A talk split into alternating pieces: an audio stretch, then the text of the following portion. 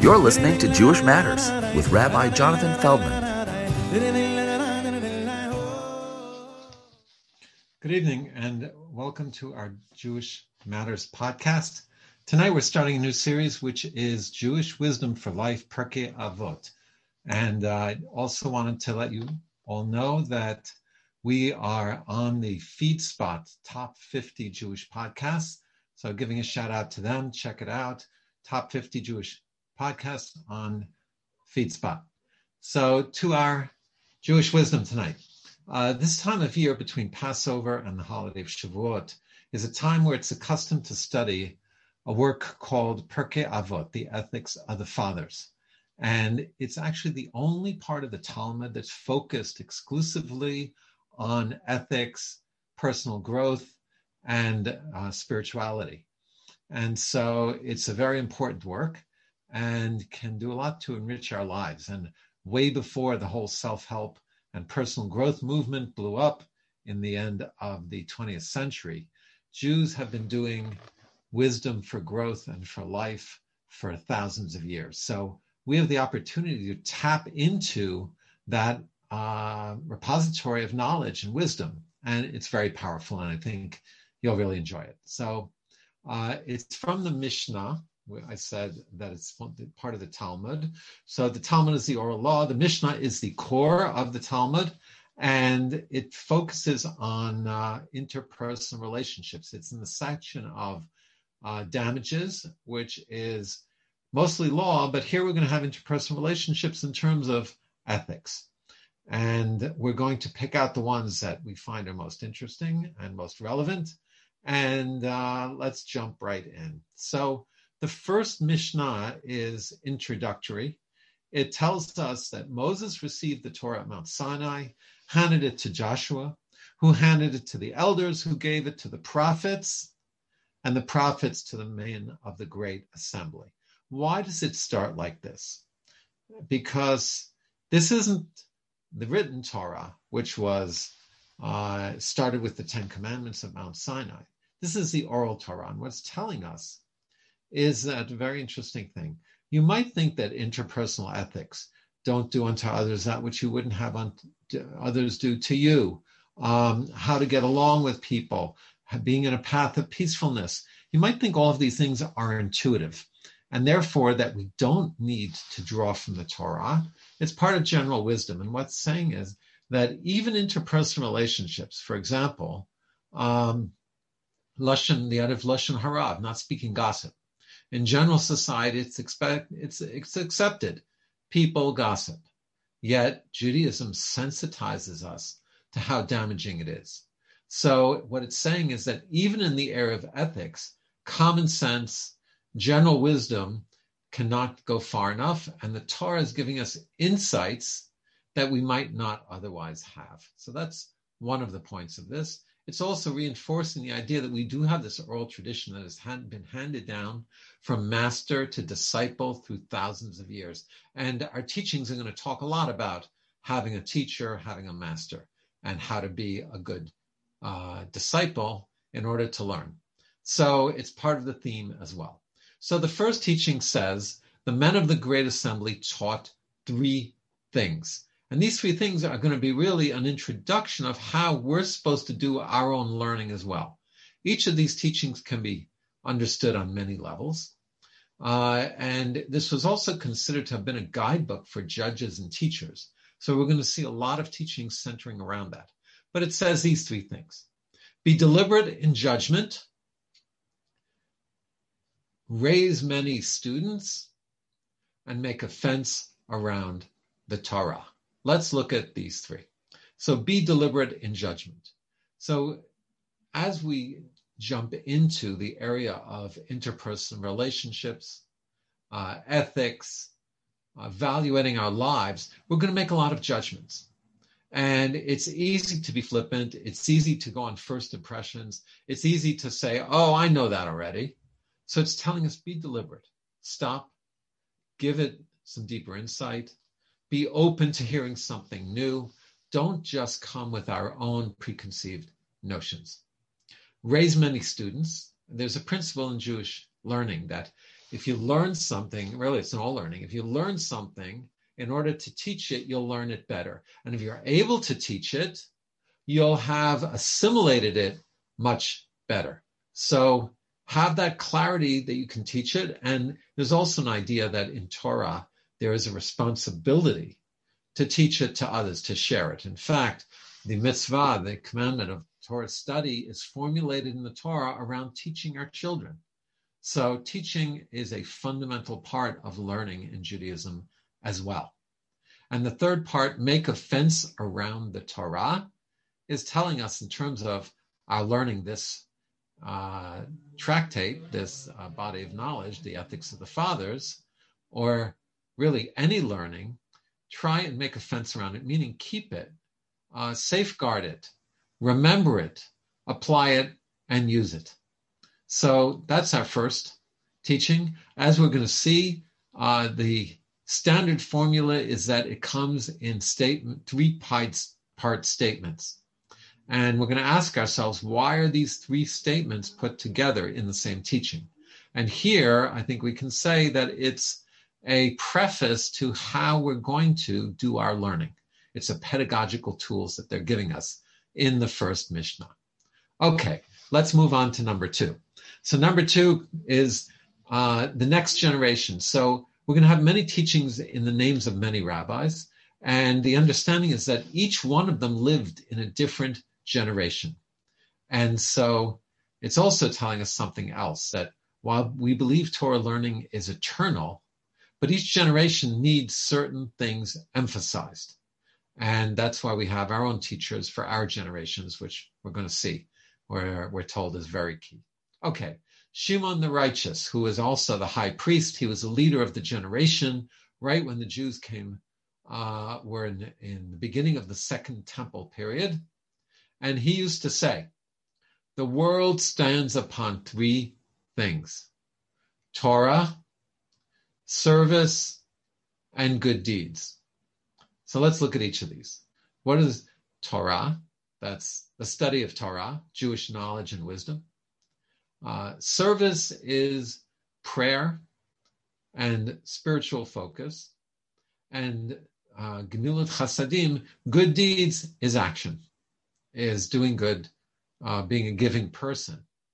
And each of these three corresponds to three parts of the person. You could say that Torah is the intellectual part, Avodah, service, is the spirit, the soul, and Gemil Chasadim is action. And so we need all three. We need the head, the heart, and the action carried out and also the idea that Judaism very much believes in positive psychology. It all starts with getting the right thoughts, then that flows into our heart, and then we follow through with concrete action. Thoughts and intentions are not enough in Judaism. We're very practical. I want to take it from there. So, and within us, and you'll see that, you know, if you think about it, many people have different things they're good at. Some people are more and different paths through which they connect to the Almighty. So some people are more intellectual, so Torah study is what gives them their connection to God. Some people are more spiritual, if you will, into prayer, meditation, experiential. And some people are doers. And by doing, by being a giving person, they're emulating the Almighty through that.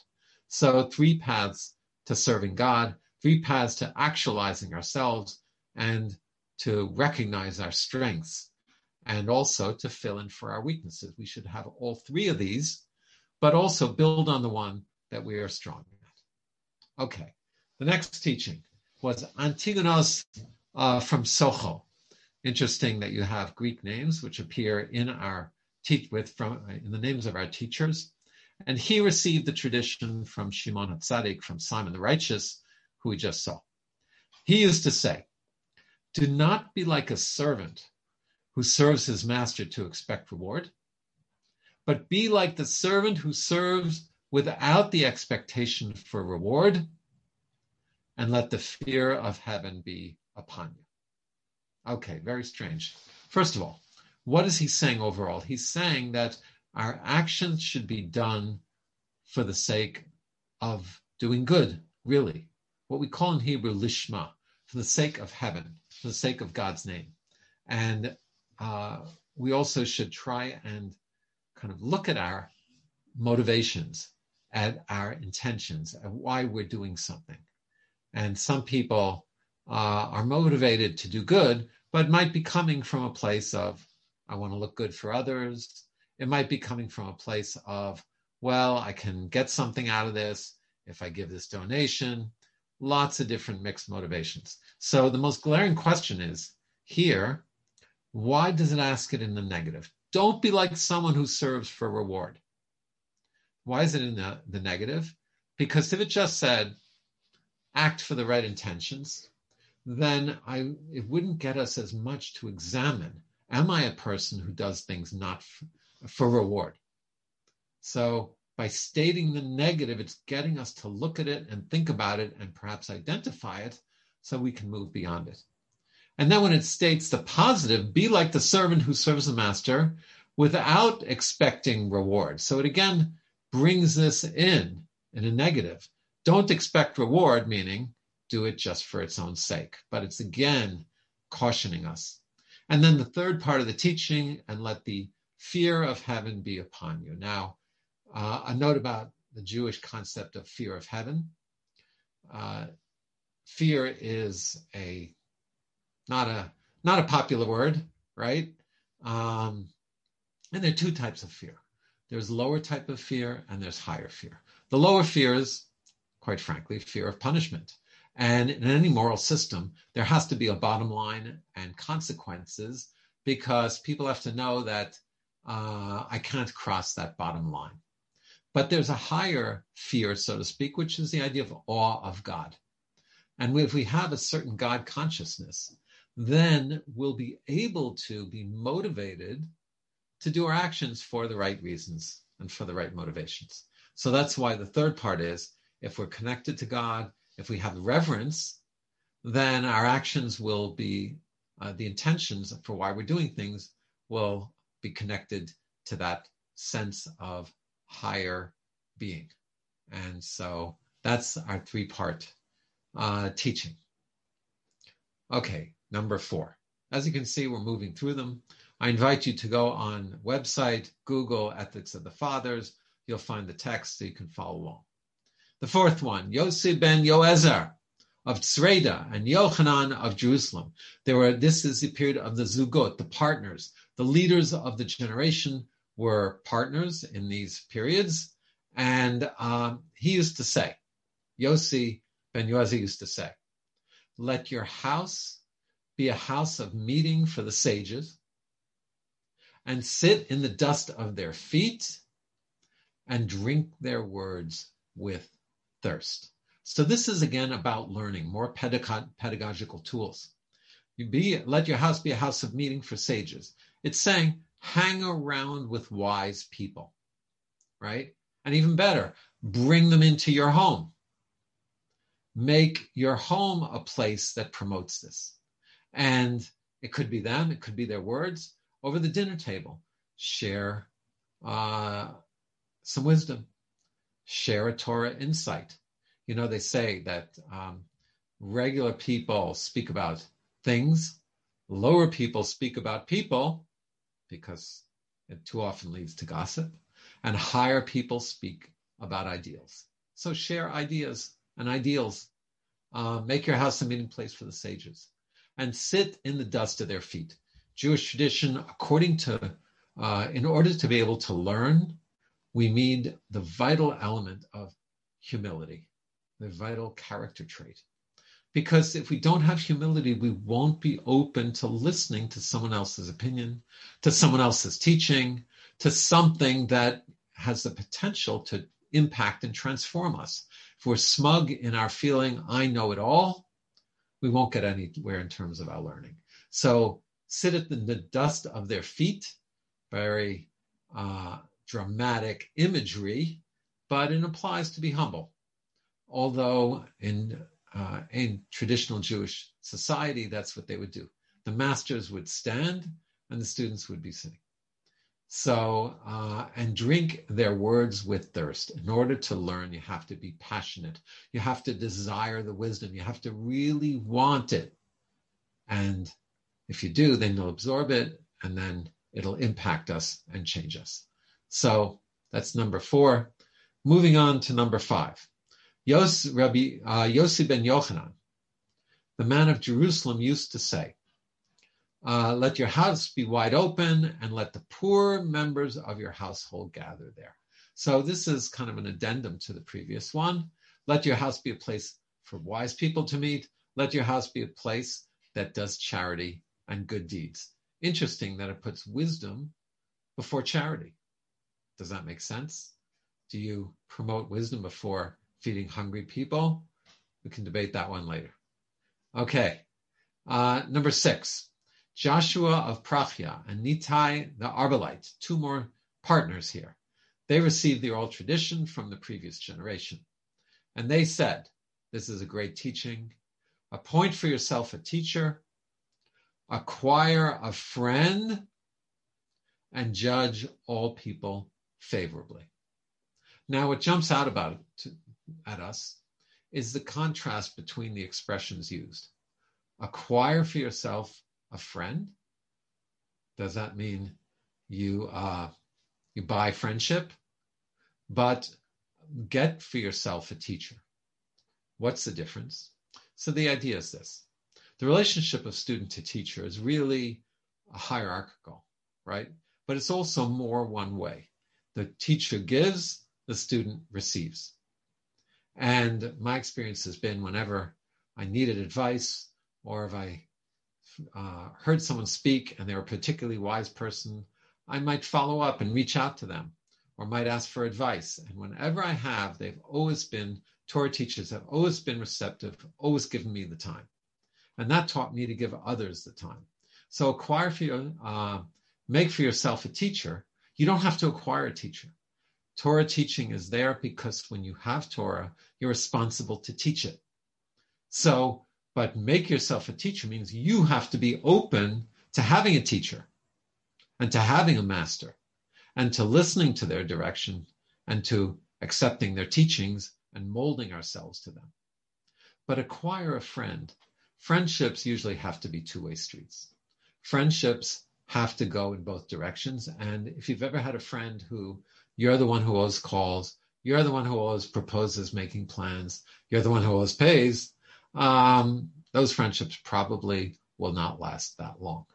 So, um, so the friendship has to be acquired, and both sides have to do the acquiring of the friendship. In other words, you both have to give, and it should be equally. And judge all people favorably. What does it have to do with acquiring, with getting, making a teacher and acquiring a friend?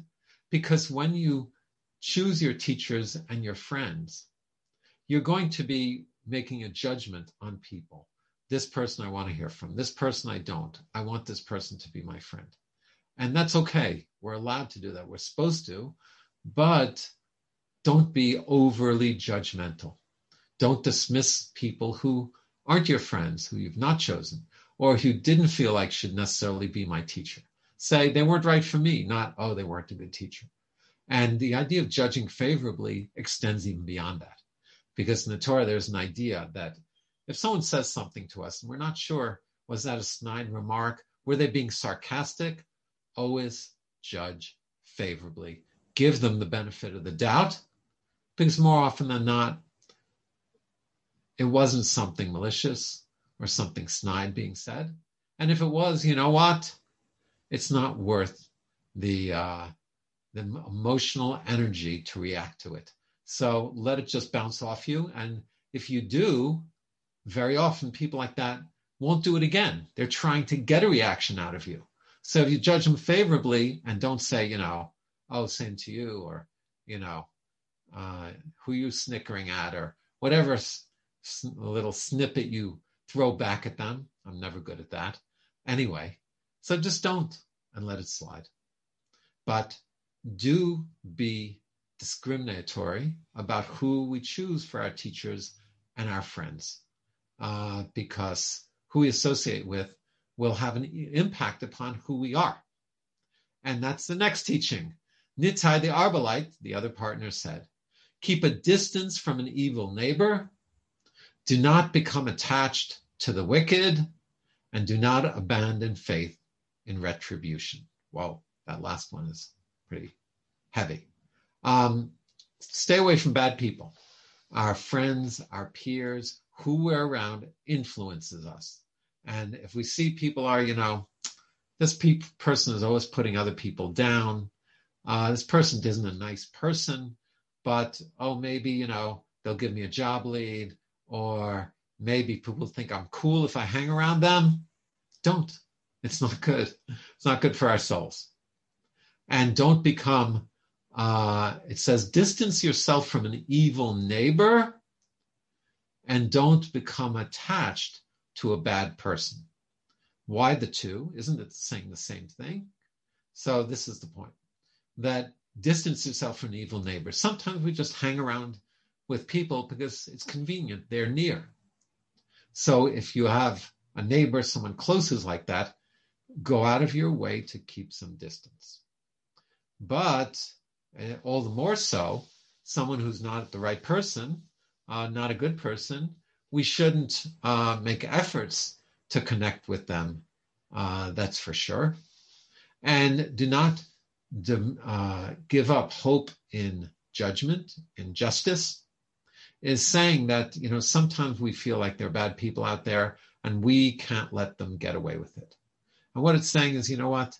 God will take care of them.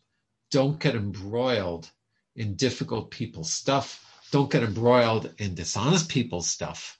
Better to walk away from it. And we believe that the Almighty will take care of them in His way. And so um, that's the best attitude to have. Just stay away and don't think you have to uh, solve all the ills of the world. Okay. Shemaya and Abtalion received the tradition from Am Shemaya and Abtalion were uh, righteous converts to Judaism, and they became the leaders of the generation. He used to say, love work, hate uh, uh, having a position of power, and do not get close to the government. So this is about social status. This is about power. And it's saying, don't look to be in positions of power. Why? I guess power corrupts. Um, power is a big responsibility and sometimes one we don't handle right. And uh, often people who are looking to get into those positions are not always the best people to compete against. So it's not a good arena to be in. And that's why it says don't draw near the government, don't get involved in these things because often uh, there's stuff going on that you don't want to know about and don't want to get involved in. So, what do you do instead? Love work, do your own thing, uh, have a livelihood, and that's enough. Now, if one is doing it for the right reasons, and there's a uh, higher godly, charitable cause that is important, then sometimes we do have to get involved with the authorities or with government. But otherwise, one should stay away from it. Okay. Hillel and Shammai received the Torah, and Hillel and Shammai were very famous because many of the debates in the Talmud are between Hillel and Shammai, and the halacha follows Hillel. They were the main teachers of the Masorah, of the received tradition. And Hillel used to say, This is a beautiful teaching. Be from the disciples of Aaron, loving peace and pursuing peace, loving mankind and drawing them close to Torah.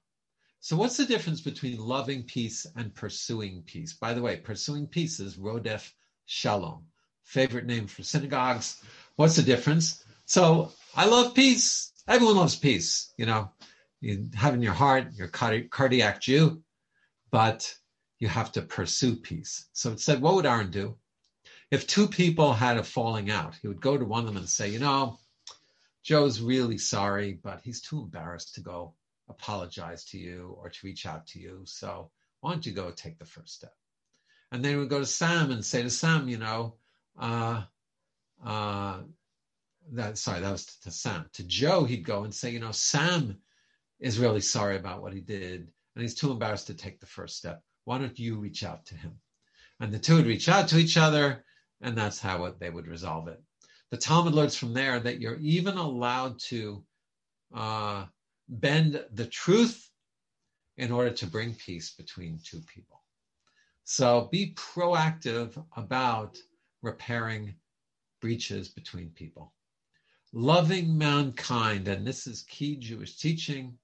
Uh, there's much discussion about Jewish parochialism and, and isolationism versus Jewish universalism. It's very clear here. It says, love all people, all of mankind. Every human being is created in the image of God. And a person who is a loving, peaceful person will get along with everyone. And it says, and drawing them close to Torah. So the greatest way that you can bring peace between people and show you love peace and love people is by sharing your Torah with them, by sharing teachings with them, by bringing them close to the Almighty. And that's what Abraham did, Abraham and Sarah, the first two Jews, the original Hebrews, and that is our tradition. And Aaron, it says, was the most beloved leader of the Jewish people. When he died, it said people cried for 30 days. Doesn't say that about Moshe, even though Moshe was the, his brother, was the greatest teacher.